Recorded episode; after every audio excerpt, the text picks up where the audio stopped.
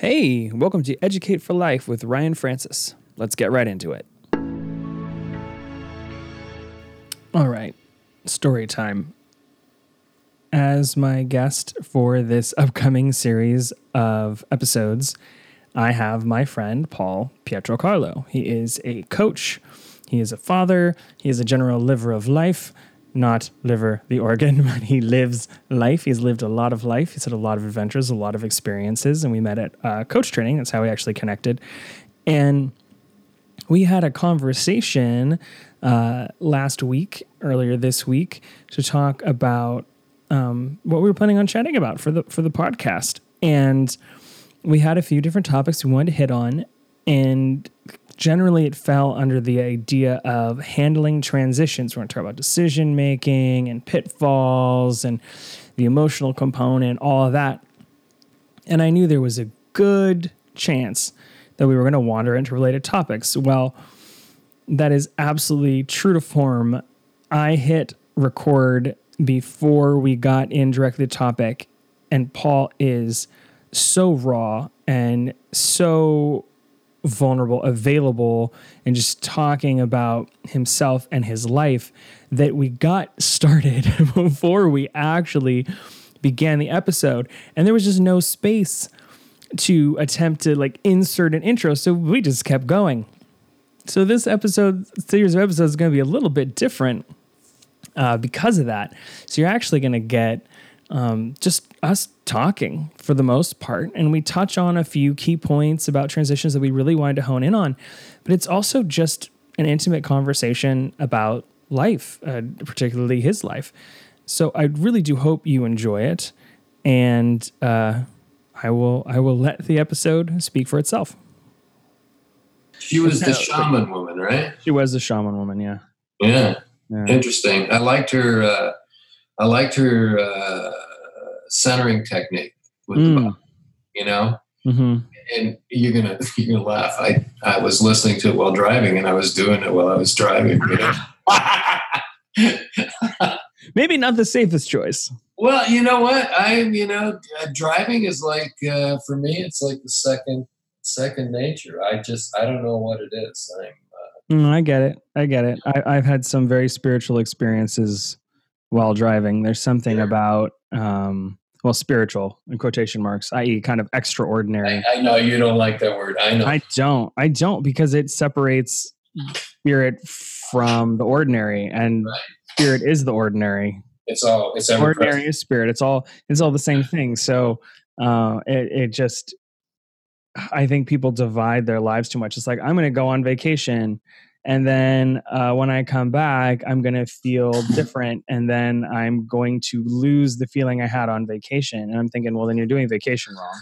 Well, at my age, everybody's talking about retirement. Yeah. And it's like, every time I hear, well, when I retire, I want to puke. I want to just puke. It's like, fuck, you know, it's like everybody's geared into this retirement mode. Oh, when I retire, it's like, fuck you, just fucking live your life, you know, whether you're at a job or you're not at a job, just live, like you say, I'm a liver of life, Yes. Yeah, right, so here, my liver. Uh-huh. I thought about that too. I typed it liver of life, and I'm like, I wonder how many people are going to think organ instead of living.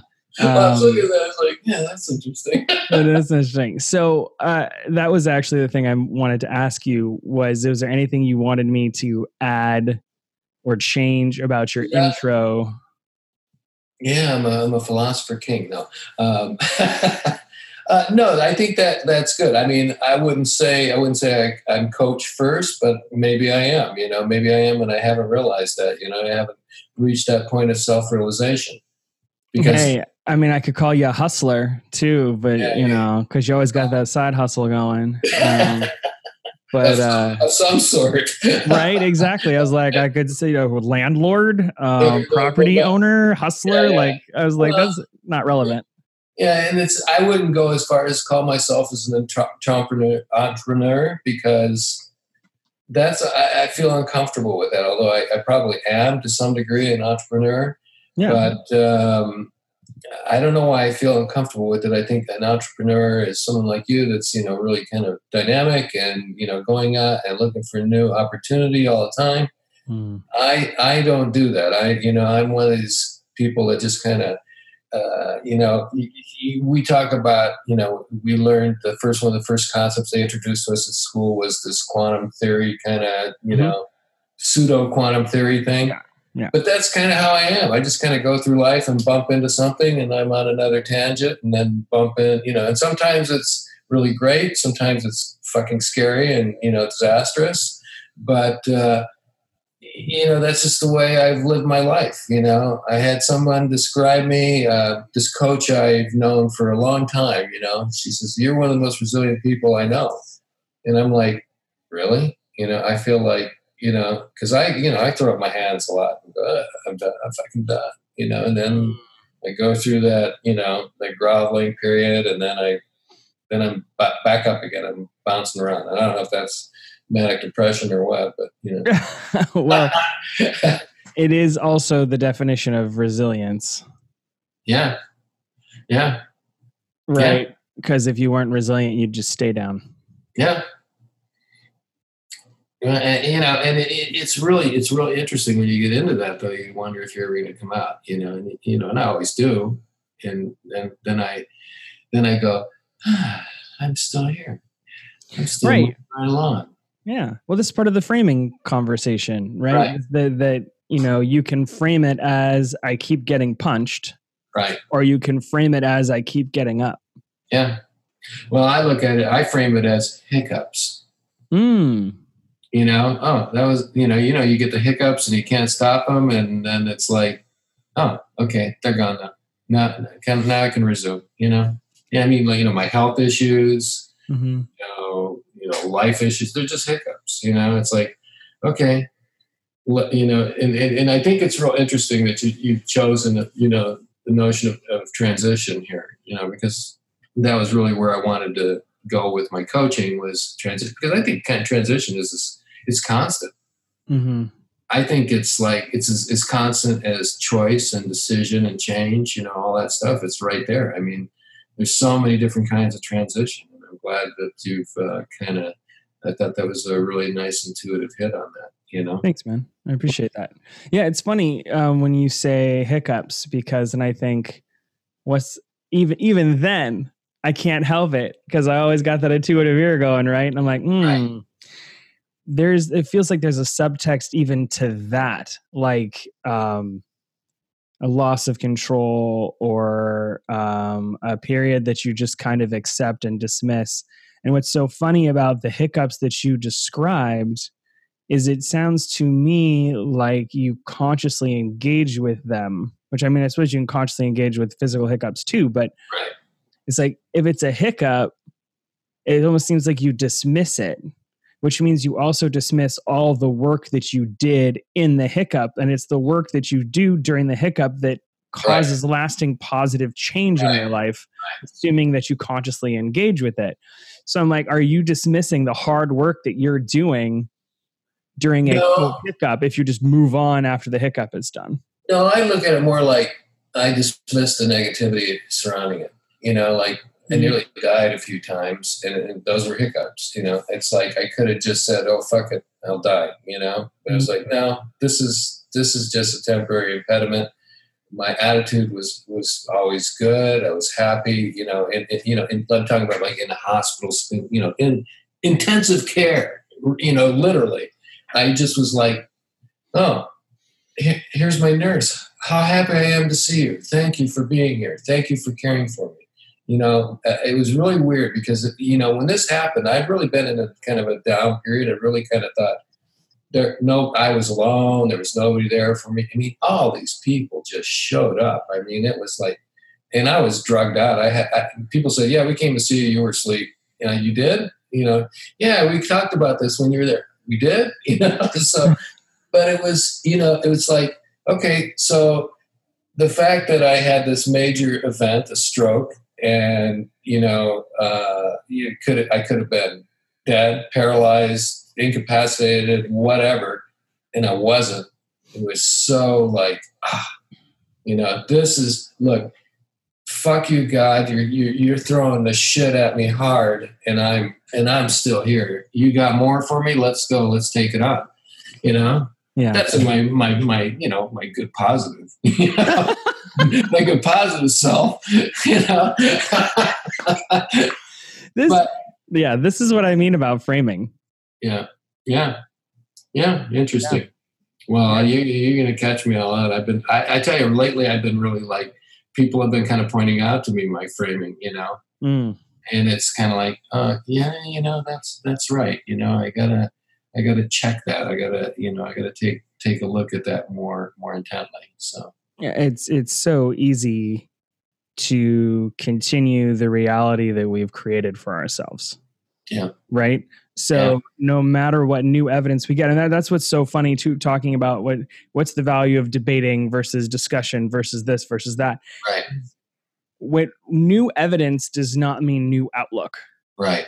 New evidence means new data to shove into our existing outlook. It requires additional conscious effort. Right. Right. Or a willingness to be vulnerable in thought, feeling, or otherwise, belief, in order to receive evidence, data, as something new or contrary or right, what have you. Because it's too easy to either dismiss data as irrelevant because it doesn't fit our worldview, or to reinterpret it, or even without even reinterpret, say interpret it in a way that continues to confirm our existing worldview. Right.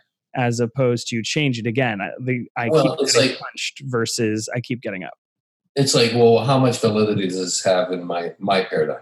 Okay. It's like, you know, I'm having you know, my son right now, you know, I don't know, this is a long tangent I don't want to go into, but, you know, he's not spiritually awake.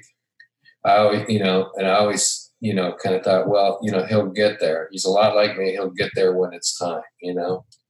But right now he's in a crisis. He broke up with his girlfriend. He's angry. He's pissed off, you know. And it's like, but what I see in him, this is one of my negative characters. It's really weird when you have kids and you see your own shit, you know, that you know, you laid on your kids, you know, evolve and that, you know. Right.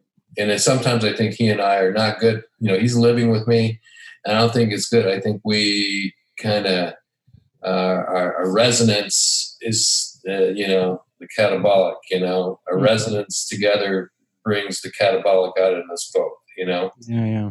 And I mean, I'm real good with people. I'm real objective with people. I can, you know, but, you know, that close like that, when I see myself and see the mistakes I made as a you know, young man or whatever, and I see him making the same mistakes, and I'll say, wait, here, you can chop that right off at the neck, you know, just, but he's stubborn, he won't listen, you know, he's in this, you know, like, I don't know, we had something, I gave him, he had some high credit card interest rates, so I, you know, I got one of those checks, and I said, here, use this, and, you know, lower your rate.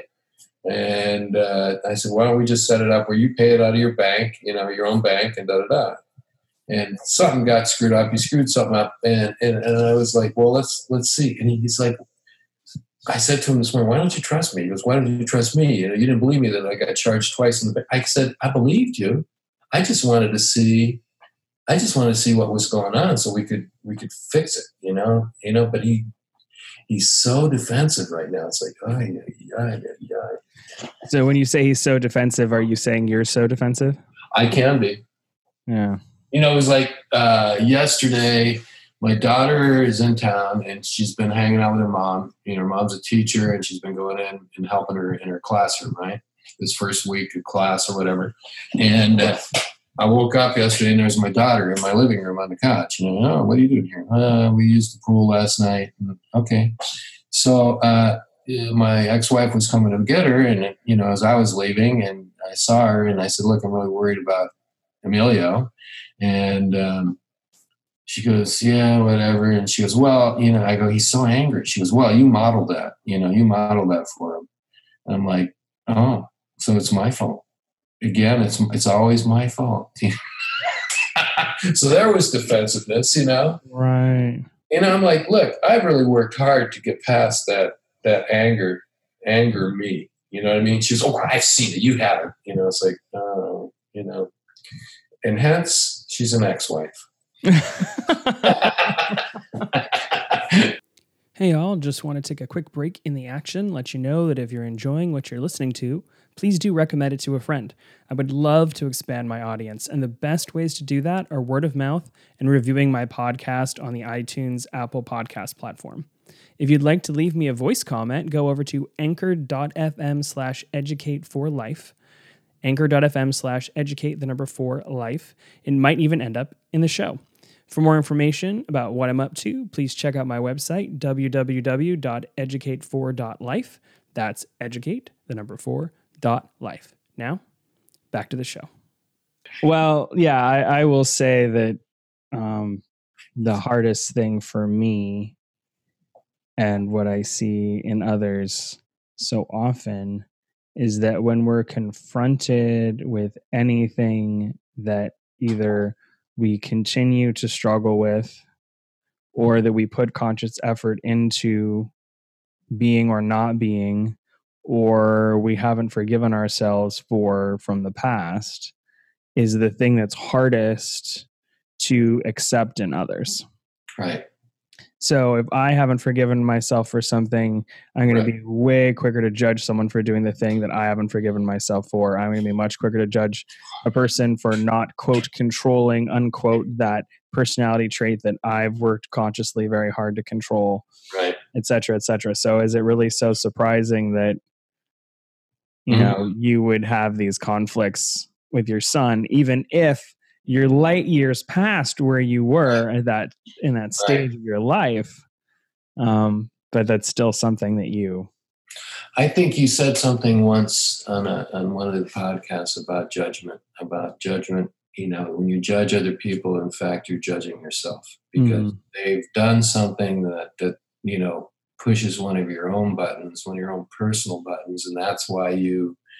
You're quick to, you know, jump on that thing, you know? Yeah, absolutely. So, yeah, all judgment is self-judgment. It may not be conscious self-judgment because it may be something we've never, quote, struggled with, unquote, but it's something that got emotionally driven into us. Mm-hmm. I was commenting on that on Instagram, how arbitrary that can be, right? So, for example, how Aaron and I use the same mouthwash. Right. So there was, and there's a whole. You share the mouthwash or you just share the container of mouthwash. We're not sharing it mouth to mouth, man. Jesus.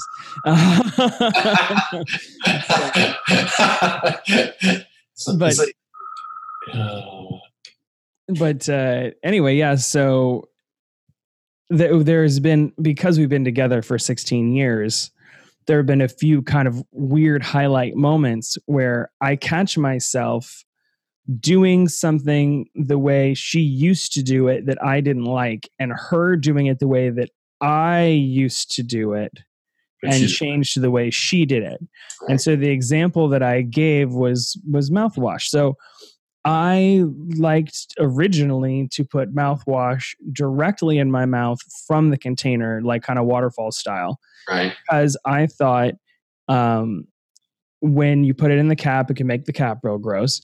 You have to rinse the cap, you're wasting water. And then when you put the cap back on, it's probably still wet and you're potentially putting water into your mouthwash. So for all those reasons, I thought using the cap to measure your mouthwash to put it in your mouth was just dumb. It was dumb. It was stupid. It was totally ridiculous. I don't know why that mattered so much to me. But it mattered so much to me. I'm sure it's a litany of messages I got about conservation and cleanliness and all sorts of other stuff. And I interpreted it in a very specific way to how I used mouthwash. She, on the other hand, perceived that it was way easier to measure, to conserve the mouthwash itself by measuring. And she had a strong reaction to me just kind of waterfalling it and like doing that. So we had this really weird, inexplicably strong reaction to how each other use the mouthwash. And what we do as part component of our relationship is we just accept. At a certain point, we go, you know what? We're different. We're not hurting each other. We're not hurting anyone. We're not hurting the planet. We're not hurting anyone else. You know, this is just us making choices. We're just going to let it go. And we let it go. I mean, it may still bug us occasionally to like watch the other person doing it in a way that doesn't work for us, but we just move on. We just live with it. We tolerate it. We move on because why squabble over that? It's stupid. So we don't squabble over it. But emotional. What's that? Isn't it amazing though that something as insignificant as that is like, you know, this like this, a needle. And it's like, you know, it's interesting that, you know, you're talking about this because, you know, when I was married, my wife and I, we, you know, if I would have brought something like that up to her, you know, if I would have said, hey, I don't like the way you put your mouthwash in your mouth. Why are you trying to tell me what to do? Why are you trying to control me? That was always her reaction to anything. And it's like, I'm not, I'm just, you know, I'm just seeing if, you know, whatever, you know, it's nice and refreshing to hear that, you know, people actually do get past this minor bullshit that can just cripple a relationship sometimes. Right. And here's the thing that's so instructive is that within the last 4 months, I started measuring the mouthwash in the cap because her level of dislike, right? Her level of judgment and my level of judgment transferred to each other. And now she has stopped using the cap and she thinks it's gross to use the cap. She's waterfalling. And she's waterfalling it. And I am now measuring it and rinsing the cap every time. And so essentially it's kind of like injecting my judgment into her or her receiving my judgment either as a critique of her choices, which lead to her own changes potentially. Right? This isn't mouthwash. This could be about anything. This could be about like how you talk. But it kills 99.9% of all the germs. So why even worry about the cap? right. Because that last 1% of germs are going to be the nastiest, and they're going to be the last 0.01% of germs. Yeah, exactly. It's going to kill you. It's going to mess you up. Right. But anyway, so the point was simply that we react to the strong emotions of others, and then we take them on or react against them or do whatever else. So when I say all judgment is self-judgment, it doesn't mean simply that I judge myself for it negatively and therefore I judge others. It's I have altered my behavior to suit a specific whatever, policy, set of goals, strategy, whatever. Like I have these limits of how I am supposed to be. And therefore I judge others for not acting within the limits that I have set for myself based on whatever emotional messages or whatever I've received in my life. So that's just part of the deal. Well, I find that interesting because, my daughter had a friend, and this girl was just, you know, an incredible person, you know, and she was very creative and, you know, just a fun person and just a great mind, you know. She was also plagued with depression and all this stuff. And I took it on myself to kind of coach her, and she had a real hard relationship with her mom. You know, and her mom hates me, you know. I think they think I was grooming her for pedophilia or something. It was like really weird, you know. Yeah. But you know, it's like, and I tell her all the time, I said, you know, you and your mother are so much alike, but you've come to different conclusions, okay? And because I know that's what I experienced with my father. You know, my father and I were very much alike, but our conclusions, our outlook on the world were not diametrically opposed, but so different, you know, that, you know, and the thing is that we both had the expectation that, you know, because, you know we love each other, we know we're alike, why can't they do it like me? And so that you get that, you know, the failure of expectation or the letdown of not meeting that expectation. And it was hard, you know, it was hard for both of us. And I could see this dynamic going on with her and her mother. And I tell her all the time, it's her mother's name was Holly. I say, your little Holly, you know, don't freak out. I mean, you guys are so much alike, and you know, both of you are hard-headed and whatever, and both are dynamic, but you gotta, you know, just let it chill. You know, she loves you, you love her, quit fighting, you know? Yeah. You know? Easier said than done, of course. Oh, yeah, yeah, absolutely. Next time on Educate for Life with Ryan Francis. As we kind of perceive ourselves in the world, I think that determines so much about how we tackle new things, don't tackle new things, when a change is thrust upon us over which we have no control. Notice my phrasing was intentionally, you know, level 1, level 2 victim bound there. How we respond. Because as we were kind of talking about having this conversation, we were talking about like, what is a transition? Right. Ironically, as we transition. As we make a segue.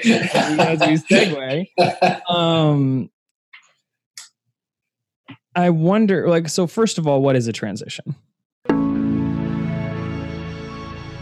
Hey again, thanks for listening. If you want more goodness, come hang out with me on Instagram at educate4_life. That's educate, the number 4_life. I jump on almost every day and go live once per week to answer questions and just talk about what's on my mind. We've got some cool stuff coming down the pipe, so expect some announcements in the near future. And with that, I hope you have a great week. Talk with you soon.